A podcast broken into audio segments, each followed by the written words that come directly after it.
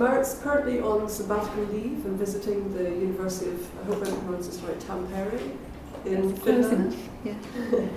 where she's working on a book manuscript on subject formation and political activism in urban Trinidad. And it's uh, research from this project that we're going to hear about tonight on um, political socialities, affect and everyday activism in Hell Yard, Trinidad. So welcome, Marit. Thank you so much, Kate. Thanks for inviting me and thanks for your lovely introduction and listening to your description of my research interests. It sounds a bit morbid. Death, and uh, today I get to talk about love, so there's that.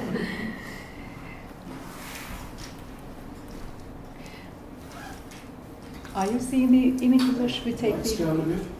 Um, I'll, I can put out individual lights. Okay. You can still see. I used to glance at the huts on the side of the highway on my way to Port of Spain from St. Augustine in Trinidad, where I lived and worked for the past 10 years. Sometimes I'd see kids or young men in the narrow streets, and sometimes guys with old t shirts or bandanas tied over their faces and heads would take a chance to dash over the six lane highway to the smelly landfill, La Bas, directly opposite to the Beetham. They would salvage food and metal, household items. No one I knew in Trinidad would actually venture to the area. And uh, like most Trinidadians, all I knew about the Beetham was based on frequent media reports on gangs, crime, the occasional protests of, that folks from the Beetham staged on the highway, blocking it with tires or other objects. The reportage in the media was frequently hostile, and the online commentary and the radio talk, show, talk shows invariably so. People from the Beetham were likened to rats, cockroaches, um, pests that should be exterminated. They were told, said to be lazy, crime prone. Their protests were described as chaotic and meaningless. So much of the discourse seemed to have raided the closet of colonial racism. People made use of long standing stereotypes that served to dehumanize the black and Indian laboring population in the plantation society and now help to solidify the subhumanity of the urban poor.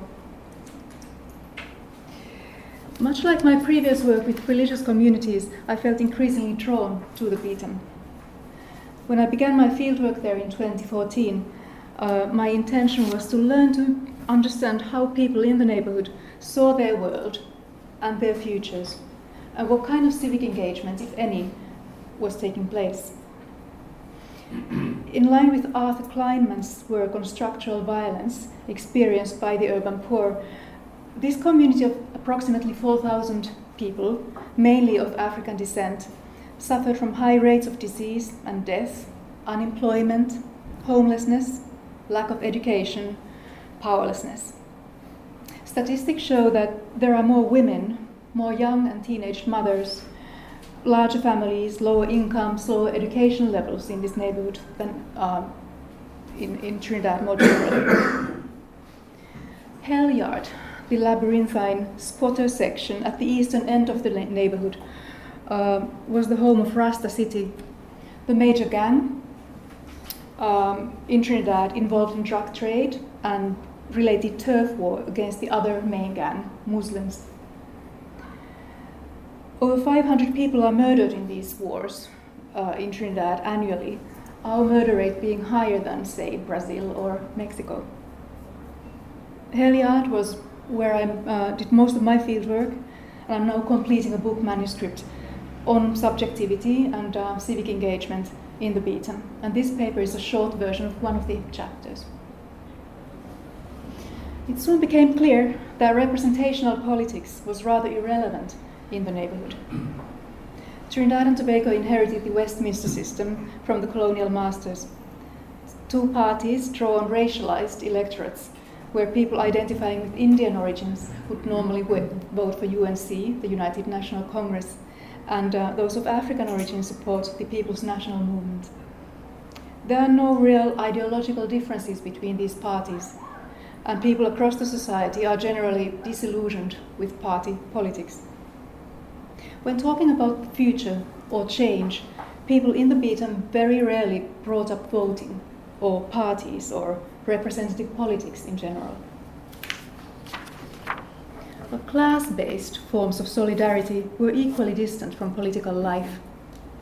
The traditional left, so potent in the Caribbean in the 1970s and early 80s, has become marginal in the political landscape of Trinidad since the structural adjustment programs of the mid 1980s. And its remnants, like trade unions, were absent from the everyday life and talk in the Beetham.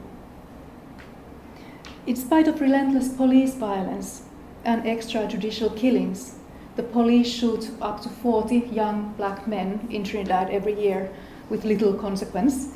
Uh, there was nothing resembling Black Lives Matter.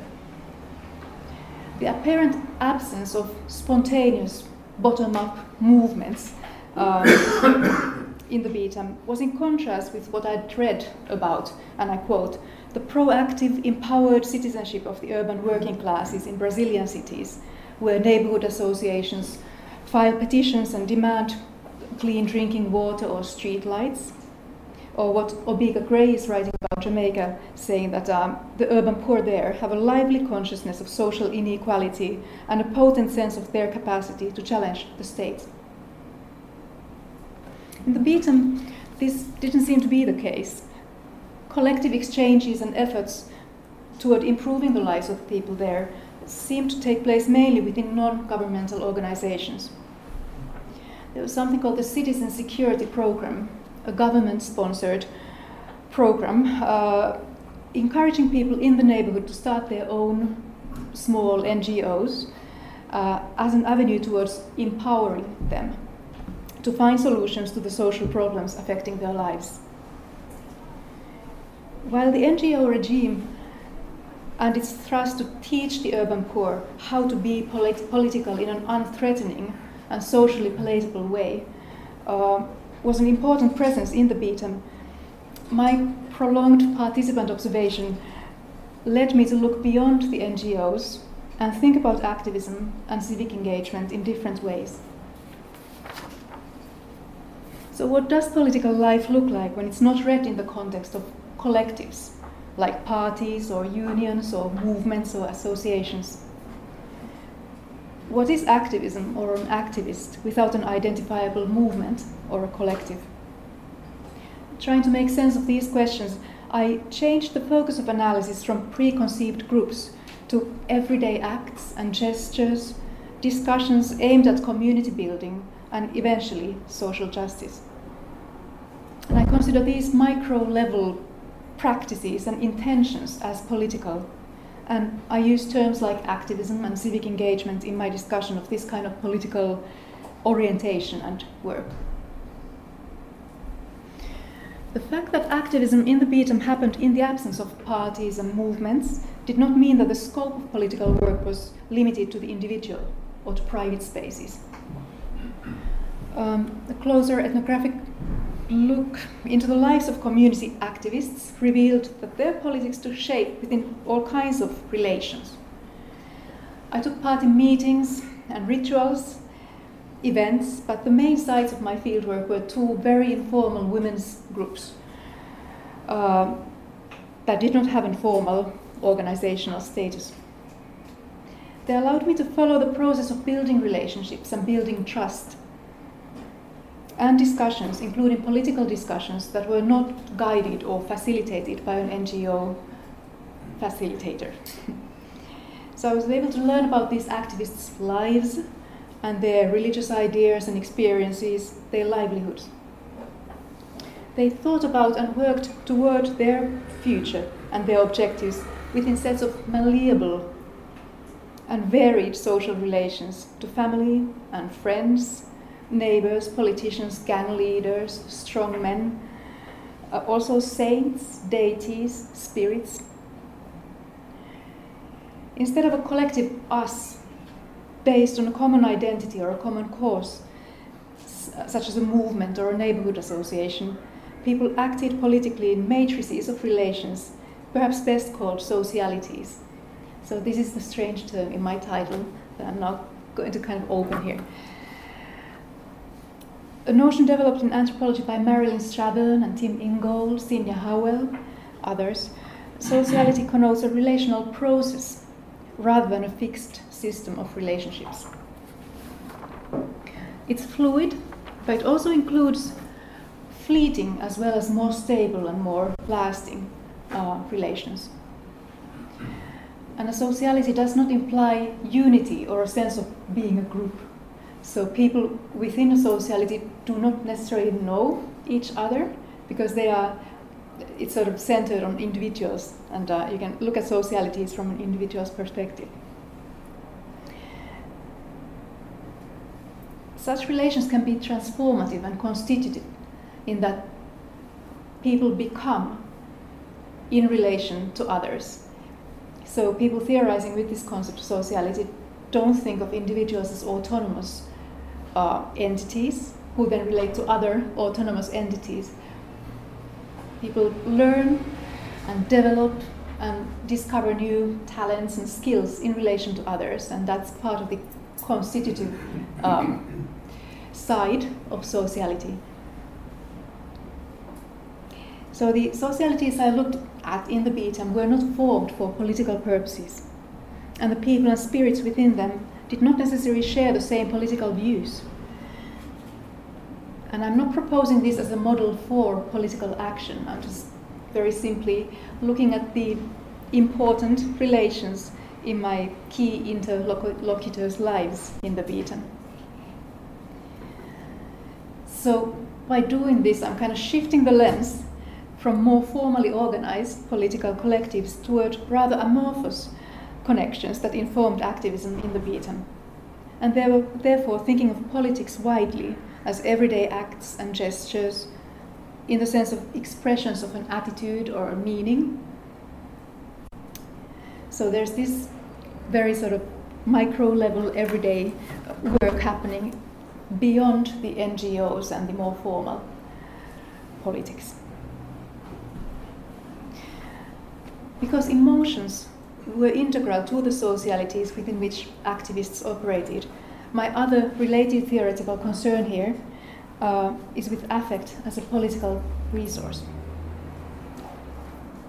Investigating relations between differently situated humans and spirits, I pay attention to affect experienced and expressed within such relations, and I query the potential transformations that emerge within these affective socialities.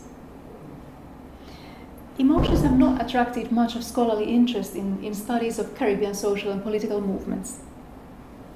Centuries of colonial violence and uh, exploitation in the region have engendered various kinds of resistance and revolutions, which have quite rightly been the focus of many historical and anthropological studies. But love has rarely been considered in the realm of political. As part of the ideology of race, um, colonial accounts of Africans reduced affect to licentious hypersexuality and social scientific studies of relationships in the Caribbean have often focused on problems and pathologies like um, single parenting or male marginality or illegitimacy and so on. In Trinidadian media and public discourse, uh, references to affect in the lives of the urban poor tend to focus on grief and anger. So we see reports on their sort of angry, chaotic protests. And then we see grieving mothers of, uh, whose sons have died. So these sorts of representations carry the same message that the poor Malagasy people that uh, another anthropologist, Jennifer Cole, writes about. Um, that they did not deserve love attention or respect. Perhaps it's this bracketing of emotions in, in social scientific literature, but also in the Trinidadian media, that prompts me to that direction. Um, as if to complement accounts of struggles and heroics and uh, triumphs by exploring love and solidarity and caring and friendship and thus maybe striving for a more complex and more fully human representation. And a little caveat here my approach to affect, info, as, uh, because it's informed by an ethnographic sensibility, um, is directed towards emotions that are always already cultural and socially experienced. So I, am not interested in a, or I'm not working with a more sort of psychological, individual centered approach to emotions. And for the rest of this paper, I'll look at sociality um, and affect in relation to subject constitution and community building in the Beetham. this is one of the groups I um, did most of my work with, and uh, I'll talk about them in a while. On a November afternoon, Jeanette came to meet me in front of her two story house in Hale Hell Yard on a narrow, unpaved pathway. Her daughter and two grandchildren lived downstairs, and she had two rooms and an open kitchen upstairs. The floors and the walls were bare concrete. There was no ceiling under the galvanized roof, no furniture. The kitchen sink was leaning against the wall, yet to be installed. In stark contrast with the grey, rough surfaces of the rest of the apartment stood a sleeping alcove, source of pride for Jeanette. She had tiled the floor and decorated the space in New England style, and the crisp linen with green and uh, white stripes had an oasis like effect in the otherwise almost uninhabitable space. Sitting on a short flight of steps leading to the alcove during our long talk that afternoon, I remember my physical discomfort, the bare concrete biting into my legs, particularly loud music outside, and there were two gunshots nearby. Against the indefinitely unfinished rooms that offered little privacy and little protection from the world outside, the breezy seaside chic of the alcove was almost like a window to um, new possibilities, a preview of the safe, comfortable, aesthetically pleasing domesticity that Jeanette might one day have. Perhaps was the stubborn joie de vivre or the um, hope in Jeanette herself that made me see the alcove in this future oriented way. Jeanette's life had not been easy. When her children were in, her in their teens, she migrated to New York with plans to make something of herself, like she says. Earn money, then sent for the children once she had uh, got herself established, a trajectory familiar to thousands of Caribbean migrants. But the years in Brooklyn proved to be hard and uh, Jeanette was not able to obtain resident status or the kind of income she would have needed for family reunification. Instead, she returned from New York to the Beetham in her late 40s. An engaging, powerful looking woman with short, relaxed hair, deep alto voice. Um, Jeanette was not thinking of her life as a series of thwarted dreams or failures she always saw it as a series of new beginnings. Her optimism, her drive for something new and something different, was not limited to herself and her children. She worked consistently in the community, organizing sports days and Father's Day banquets, birthday parties, talent contests, and other events aimed at bringing the people together, bringing them joy. She might not have succeeded in making something of herself in Brooklyn, but as a community activist in the Beetham, she was doing exactly that. She was growing, finding new strengths in herself, developing new skills. This process of becoming was outward oriented in that Jeanette was making something of herself in order to build her community and support others. It's the love, the passion, and to see other people happy that makes me happy, she would say. This is not a jokey thing for me. I want to better my life because my life is not over yet. Love for Jeanette here meant neighborly love or caritas. It was about respect, recognizing others, making them feel like somebody. The Trinidadian saying, I is people too, means that as a human being, one should be treated with respect. And much of Jeanette's work was about making others feel that they too were people. this love responded to the countless offenses that Janet and her neighbors and generations of poor Trinidadians before them had suffered, the daily deni- denials of dignity caused by structural violence and the casual everyday acts of disrespect they all endured. Organizing a su- surprise party for Wayne, another community activist who is standing there in front of his preschool, um, was a memory that Janet cherished. She had mobilized the neighborhood, walking from house to house, uh, asking for donations for the party, and uh, making everyone promise to keep it a secret. The party and the joy Jeanette saw in Wayne's surprise continued to bring her joy and satisfaction. She was proud about her ability to make something out of nothing, to uh, turn the community's meager resources into a banquet, and she felt happy about making her friend happy. But she was also pleased with the community's potential to work together and publicly recognize the value of community work, including Wayne's work and her own. Friends, and particularly family, were an invaluable source of support for Jeanette. The people who came up, the people who came up most often in our conversations were her daughter and her two sisters, Evelyn and Gillian, who also lived in the community. They grounded her in reciprocal exchanges of uh, care work and financial assistance, emotional and moral support. When Jeanette launched a discussion group for women, Evelyn and Gillian, the sisters, took part, creating an intergenerational dynamic in the group.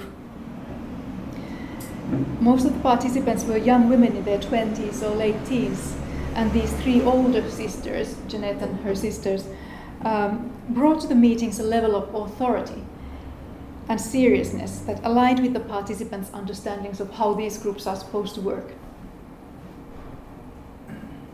They kept in frequent contact. Evelyn worried about Jeanette, who threw herself into community work with little consideration her, for her own needs. You don't sleep at night? You're always onto something, she would fret. Jeanette, on the other hand, supported the less outspoken Evelyn. For example, when the police, armed and with dogs, barged into her house with, um, without a warrant.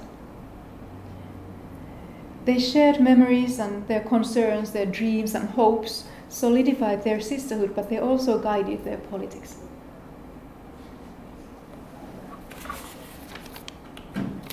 Yvette, is standing there, it's a bit dark. She's in her mid 50s, like Jeanette, and moved to the Beetham from Tobago in 1998. But unlike Jeanette, she had no sisters to rely on. And sociality in her case was what writers like Henrietta Moore call extended sociality, in that it included non human entities.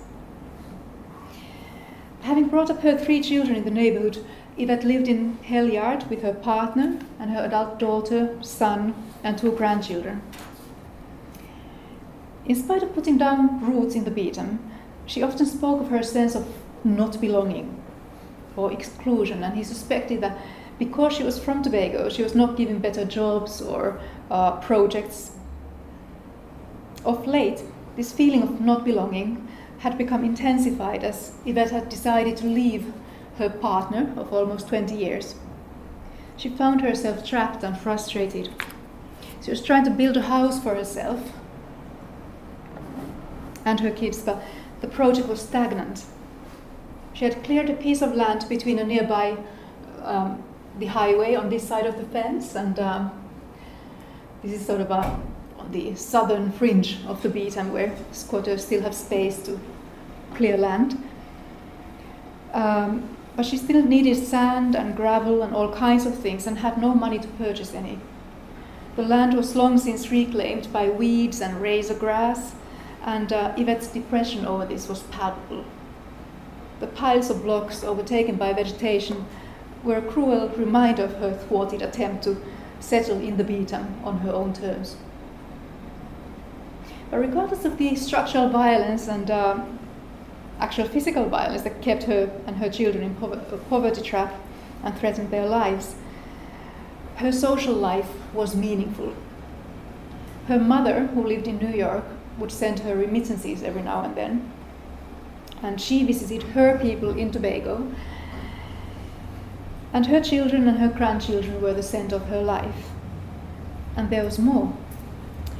She had grown up in a Protestant Christian household in Plymouth, in Tobago, but in the Beetham her world expa- expanded.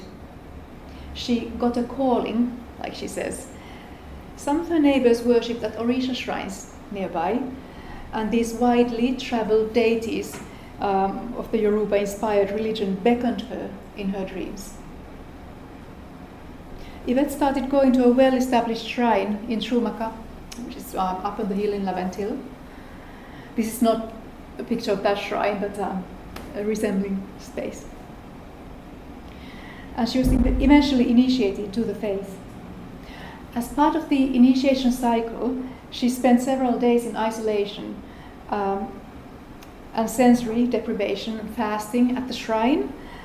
And um, she was traveling in a spiritual world of visions and dreams. The purpose of such journeys in the spiritual Baptist and Orisha religions um, is to accumulate knowledge of oneself and of the world. And this knowledge and wisdom and understanding is uh, often presented as gifts from the spirits. So Yvette says, they give me a swimming pool with fishes. The fish were children, she explained, and she, Yvette, was supposed to take care of them. Very soon after completing the ritual, Yvette got a job at the local preschool. I end up in this school, I'm still here, because I just love seeing about children. Yeah, that's my calling, seeing about children. She nodded firmly, confident in the authority of her gift. To support her in her private life and her community work, Yvette communicated regularly with her spirits, or the water saints, like she called them. They appeared to her in dreams and visions, uh, and Yemanja manifested through her swimming and paddling, uh, in the shrine and other, other rituals, ritual spaces. The relations were sustained through regular rituals of sacrifice. Yvette's transformation from an outsider to a community activist was fostered by her coexistence with Yemanja. in contrast to her sense of isolation in her neighborhood, Yvette's relations to Orishas and her children, who were also members of the Orisha shrine or community, and other people at the shrine formed an effectively rewarding extended sociality that gave her a sense of self and belonging. Yemanja was an unwavering source of support in her community work and in her daily life. As Yemanja's daughter, Yvette took care of people, extending her reproductive labor from her own family uh, to the preschool where she worked, but also to the local primary school where she ran a after, um, after school homework program. And she was also a community action officer, which is an official role in the citizen security program. And she was a trained counselor and tireless in her drive to nurture the community. Apart from her coexistence with Yemanja, which has been going on for close to 20 years now, Yvette related to other lesser spirits beings, or the spirits of the dead summoned in Kapala rituals in, in Trinidad, were greedy, Yvette explained. They could help you get retribution and justice, but they required a price for their services, and that price was too high, Jeanette says, Yvette says. Beams, she chose her words carefully, asked for a life as payment for their help. The transactional value of human life was a regular feature in the moral economy of the Beetham, where gang related murders and police violence frequently turned people into pawns. But Yvette said, I would only go to them, the beams, if someone raped my girl children or killed my son. Even so, I would not offer them anything. I would let them do it if they want to, meaning avenge the perpetrator. So beams, rather than justice system, could help in these instances of extreme violence and loss. But Yvette found the transactional logic of sacrifice immoral. Somewhat less dangerous but equally greedy in Yvette's books was her daughter's former employer, who had a franchise, a sportswear franchise in Trinidad. Yvette said that uh, he had a buck in his basement. Bucks are these sorts of um, anonymous, small, but kind of anthropomorphic spirits. Guyana and Trinidad, you'd hear about them. Um, so this uh, manager of the sportswear franchise uh, kept the buck locked in his basement behind a black door. Bucks need to be fed regularly and they reciprocate by making their masters rich. But uh, no matter what the cost of such, a, such accumulation, but they can become dangerous and turn on you if neglected. So you need to keep on feeding the buck constantly. And this master servant relationship and the captivity of the buck and the exploitative accumulation of wealth resonates obviously with slavery, but perhaps also with contemporary relationships between patrons and clients in Trinidadian politics. So rather than the orishas that Yvette lived with and worked with, these lesser entities, the beams and the bucks, served more as thinking tools for her. She, she used them to consider questions of morality and justice, humanity, and so on. So Yvette and Jeanette's political subjectivity was formed within these sorts of relations, networks of relations, that informed their ideas about responsibility and morality and justice, but also their experiences of belonging and solidarity. Jeanette's friends and sisters and Yvette's spirits and children were constitutive parts of their development as political activists. So, in other words, these relations were not just resources for motivation and support in these women's lives. They were political as part of these socialities. Their sense of self and their hopes for the future were inseparable from the people and spirits in their lives.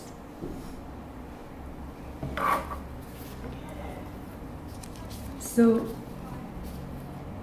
in this last section of the paper, I'm going to talk about community building as a political act, again in relation to sociality and affect. Woman Talk was a weekly discussion group Jeanette organized for girls and women of Hell Yard and environs. We don't have a voice, she would often say. The scope of we varying from poor people in general, or the Beetham community, or Hell Yard or Women in Hell Yard. And this group, Woman Talk, was uh, Jeanette's attempt to address this lack of opportunities for being heard. She explained that the purpose of the group was to help us have a voice, go forward and have better opportunities, even though everyone has struggled.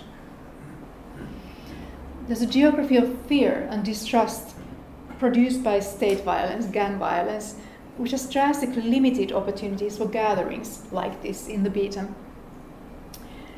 Um, and perceptive community activists like Jeanette knew the importance of creating a safe space for the eventual possibility of community building and bringing about concrete change.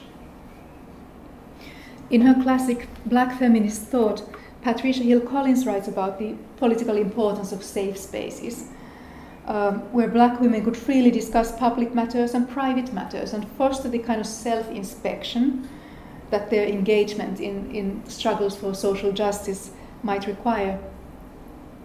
Such spaces for self inspection and transformation were crucially important to political life in the Beetham.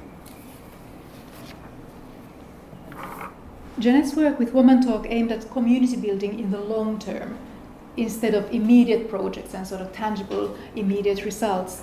Uh, and this sort of conflicted with the rationales and funding criteria for the NGOs. In the safe space of Woman Talk, the participants had an opportunity to think about themselves and think about their futures. Um, and Jeanette's effort to provide this opportunity was in itself a political act. But the matters that surfaced in the conversations went far beyond the members' self inspection and empowerment. They talked about issues such as domestic violence or police brutality. I want to train to be a lawyer, disclosed a woman, woman in her early 30s at one of the meetings. Our youth in the beats are getting too much advantage from the police, she said, meaning that the police are treating the young men unfairly. Many of the women, including Jeanette, had sons and nephews, partners who had been beaten up or violently arrested by the police. And the space to discuss police violence and possible ways to counter it were of deep significance to them. A much younger woman, Keisha, who managed, uh, she's here in the kind of white and black top. Uh, Keisha managed a small shop in Hell Yard she was also a community builder. Whereas Jeanette's work was fostered by her um, love for her sisters and friends, romantic love, and love her, her children shaped Keisha's activism. I met Keisha in this informal group called Parent Outreach Program for Young Mothers. At 27, she had two children with her partner Peter, and she was engaged to be married. In the midst of the carnival season, we were sitting in the back of the preschool with plans of making pinwheel sandwiches. We were chatting about pre carnival shows, and Keisha, Renisha, and Toya had brought white bread, food coloring, cheese, and Alana had sent us seasonings chive, celery, shadow benny. Keisha was typically bubbly and sunny, showing us photos of uh, wedding rings that she had tried on. The phone screen did not do justice to the diamond in her favorite ring, so the others were hooting as she demonstrated the size of the stone with her thumb and her index finger. Peter wanted an ugly moss green as a theme color, she complained. And since Peter had found Keisha's choice of pink and yellow equally unsuitable, they had compromised on blue and white.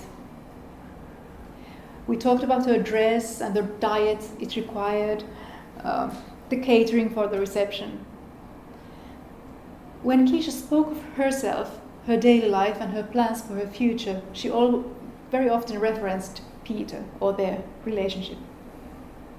Peter was older than Keisha, in his 40s already, and um, his uh, maturity further enhanced by his stable, if modest, career in construction and his custody of two kids from a previous union. When Keisha told us about him, her tone was affectionate and she spoke with a sense of pride. She might describe Peter's skills as a carpenter who could install kitchen cupboards or tile floors or tell us how much he liked the puffs that she had baked. Keisha knew that the wedding would be a major investment. She prepared, it, prepared for it with patience and care, the same way she ran her business, saved for a car, and built her house. She knew what Jennifer, who was facilitating this group, meant when she said, Some people have a mauby pocket but a champagne mind. So, this sort of uh, model that performance of success by conspicuous consumption, even if one could not make ends meet, was an accusation often heard in popular analyses of poverty. But Keisha and Peter's two story house, built on stilts like many other structures in Hell Yard, would be furnished and decorated in stages. You get a stove this year, she would say, and then something else next year. Her shop occupied a small room on the ground floor of their new house, and she managed it skillfully. Neatly priced and packed on the shelves, one could find anything from stockings, uh, sardines, exercise books, toys, pasta, pregnancy tests, to scrap gold and bathroom detergents. From a little back room, she sold shots of rum in plastic cups to customers who fancied a drink. Keisha was actively thinking of ways of developing her business and expanding it. She's weighing the cost effectiveness of different recipes, and uh, every now and then she set up a barbecue on Saturday mornings, advertising it on Facebook, taking pre orders. And she saved money in two Susu groups in this traditional um, communal saving system, a group of people pay a flat sum periodically, like once a week, and um, the organizer of the Susu ring at intervals then lets one member of the, of the, of the Susu ring to draw the hand, which means the sum total of the contributions. So Keisha was smart, she was forward thinking, plans were ambitious, but her pace was realistic, her calculations careful. It seemed to me that she took delight in her growth, the growth of her resourcefulness over the years, finding new strengths in herself and uh, venturing to think of new prospects. when she joined this parent outreach program, she was reserved like everybody else in the group. Um, she always, always came across as very articulate and funny, but at first her jokes were harmless and impersonal. But over time, she became instrumental in the slow development of friendship and trust among these women. Her stories turned riskier and more personal, her jokes more explosive. Adding complexity to her self portrayal as a mother and a businesswoman, she started showing us her sexy, fun loving side. She would wear tight tops and jeans, told us about her teenage escapades, she would show us photos of herself posing in a red mini dress on her way to a party. And in our group photo, she would strike the most ridiculously seductive poses. So she was fun to be around. She was good natured, uh, her good natured presence, her comedic gifts, and her refusal to confine herself to the narrow um, norms of respectability made space for all of us in the group to sort of let go of our masks. She encouraged openness and responsiveness in others. The young mothers eventually started changing, exchanging names and numbers, and uh, these sort of these even tentative connections were not to be taken for granted in the Beetham, where the atmosphere of distrust and fear was so strong. Keisha also supported the group by drawing from her entrepreneurship and financial savvy. So she would provide ingredients for new recipes. She would uh, make suggestions for a curriculum of the program. She would lend us um, bowls and chopping boards and make suggestions. She started a WhatsApp group, and when she finally got her car, she would drive people around the area or go to the um, wholesale markets to get her stuff. So she used her self presentation to create a safe space for herself and the other women to talk about their lives and their pasts and eventually about their hopes and ideas for the future. People like Keisha and Jeanette work towards bringing people together by creating these sorts of safe spaces for discussion with the long term objective of community building. Unlike the fluid and heterogeneous socialities that fostered activists' work, the community that they sought to eventually build was a temporally and spatially located collective, a recognizable group of people like women in the Beetham or people in Hell Yard. So much of the political work that I encountered in the Beetham was at this stage of becoming sort of potential formation into something more, more stable, not yet in the shape of a sustainable movement or association. In another chapter of my book, I'm talking about the efforts of the government and the international NGO regime to harness these sorts of attempts um, com- of community building. And I'm, I'm, thinking about how the NGO template that is expected to empower people like Jeanette or Yvette or Keisha works to uh, actually empower them or otherwise. I'm not sure whether there is going to be space for informal groups like Woman Talk to develop into political collectives outside of the NGO model and therefore maybe have more radical political potential. That remains to be seen. But this ethnography has been more concerned with the social lives of the people who are becoming political rather than the uh, possible future outcomes of their activism. So, to briefly conclude, people in the Beetham acted and thought politically within various socialities, relational processes that influ- included differently positioned people and spirits. Um, people were certainly active in non governmental organizations, but it was these less obviously political relations that located their politics beyond the contours of Hell Yard to Tobago and New York and the, the spiritual world.